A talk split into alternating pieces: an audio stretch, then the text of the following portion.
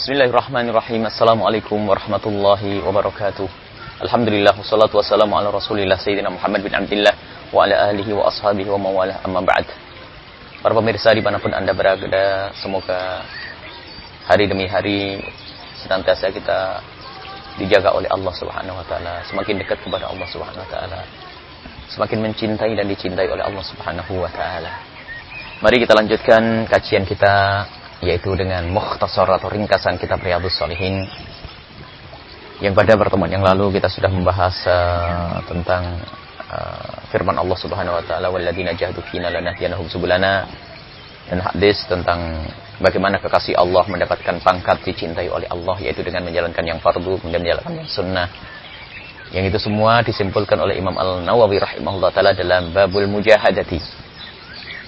Nah ada sebab-sebab orang lupa dan lalai untuk bermujahadah, untuk bersungguh-sungguh. Disebutkan oleh Nabi SAW ini. An Ibn Abbas radhiyallahu anhu. Hadis diriwayatkan oleh Sayyidina Abdullah ibn Abbas radhiyallahu anhu.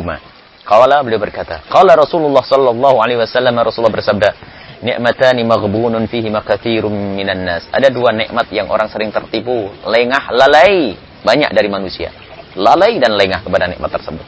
Apa itu? As-sihhatu wal farah.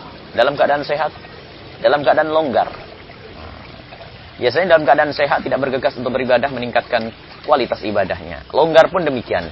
Giliran sakit, lihat. Mau beribadah susah. Mau bangun malam sudah capek, baca Al-Quran sudah matanya nggak bisa melihat dengan benar. Ah, mau bertahan lama berdiri sudah nggak bisa pusing ya karena darah rendah atau darah tinggi. Waktu sehat tidak pernah berpikir yang demikian. Maka benar-benar orang sering lupa dengan nikmat Allah tersebut. Maka mari kita dan kita yang sehat ini, yang diberi oleh Allah kesehatan mata untuk bisa membaca atau telinga untuk mendengar atau apa pun dari anggota tubuh ini. Atau di saat kita longgar lihat. Di saat kita belum banyak anak banyak cucu banyak masalah. Nah di saat kita masih longgar ayo kita mendekat kepada Allah Subhanahu wa taala. Jangan sampai kita sudah berlalu masa longgar berlalu masa sehat giliran saat itulah baru ada kesadaran. Maka kita tidak bisa maksimal. Ibadah kita ya ibadahnya orang sakit. Memang ada pahala besar akan tapi ketahuilah bahwa nanti ada hamba-hamba yang menyesal di akhirat, sudah di surga tapi menyesal. Menyesalnya bukan menyesal masuk surga, menyesalnya kenapa dulu aku tidak beramal baik waktu aku sehat. Dan mari kita mencontoh Nabi wasallam lihat. Nabi wasallam diriwayatkan dari Siti Aisyah, an Aisyah radhiyallahu anha.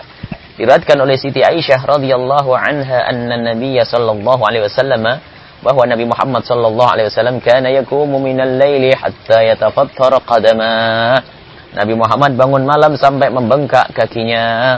Fakultulah. Kemudian Siti Aisyah bertanya, Lima tasna lima tasna'u hadha ya Rasulullah? Kenapa engkau lakukan ini semua ya Rasulullah? Ibadah kok sampai kakimu bengkak. Wa qad ghafarallahu laka ma taqaddama min dhanbika wa ma ta'akhkhar. Allah telah mengampuni dosamu yang terdahulu dan dosamu yang akan datang. Maksudnya apa? Tidak ada dosa bagimu ya Rasulullah. Tidak ada dosa bagimu akan tapi kenapa engkau melakukan ibadah seperti itu ya Rasulullah? Qala Nabi Muhammad menjawab, "Afala uhibbu an akuna 'abdan syakura?" Apakah tidak boleh jika aku senang dengan menjadi hamba yang bersyukur? Artinya aku senang ini mensyukuri nikmat Allah. Mumpung aku sehat, mumpung aku kuat, ya. Artinya Nabi menyadari kalau itu nikmat besar dari Allah bisa bangun malam, bisa melakukan ibadah. Nah ini orang yang sudah tidak punya dosa seperti itu. Nabi Muhammad tidak pernah punya dosa dan tidak akan punya dosa. Akan tapi bagaimana ibadah beliau? Ibadahnya ibadah yang luar biasa. Seperti orang yang kebanyakan dosa. Kita ini banyak dosa seperti orang yang tidak berdosa. Ini kacau. Kita ini. Ah. Nabi SAW melakukan ibadah-ibadah. Maka kita ayo. Bagaimana kita berusaha untuk bisa beribadah. Bangun malam, sisihkan waktu untuk melakukan sholat malam lidah untuk bisa berpikir. Jangan sampai lidah kita berucap sesuatu yang tidak guna. Apalagi malah menjadi kita dihukum oleh Allah. Karena omongan kita kotor, jarak, guyonan yang tidak ada guna. Yang tidak membawa faedah, tidak memberikan petunjuk kepada siapa pun. Maka orang cerdas dia adalah orang yang selalu berpikir. Tidak akan mengeluarkan kecuali ada hasilnya. Itu kan prinsip ekonomi yang jelas. Prinsip ekonomi saya tidak mengeluarkan sesuatu kecuali ada yang kembali.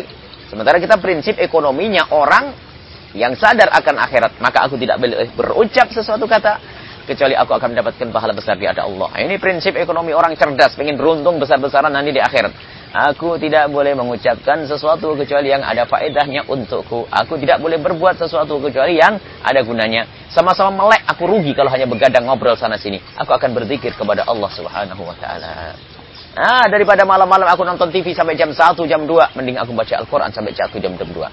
Ini adalah orang-orang cerdas. Orang yang berpikir tentang tentang bagaimana uh, memanfaatkan waktu, menggunakan waktu agar nanti menjadi orang yang beruntung.